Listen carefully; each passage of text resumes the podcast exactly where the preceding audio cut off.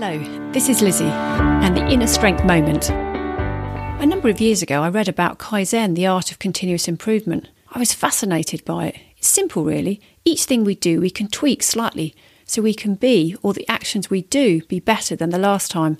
This provides a wonderful opportunity to do a little something each day. The chances are, though, are that each day, without realising it, we are doing things differently, whether we recognise it or are aware of it.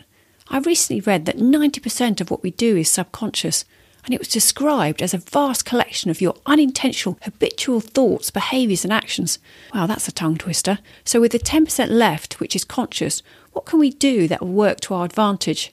James Clear and BJ Fogg both talk about the need to do things in small progressive steps to grow new habits. Just like the Kaizen, they are progressive and continuous.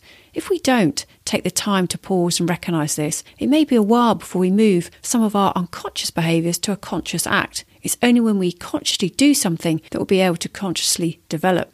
When did you last pause to recognise what your Kaizen priorities were?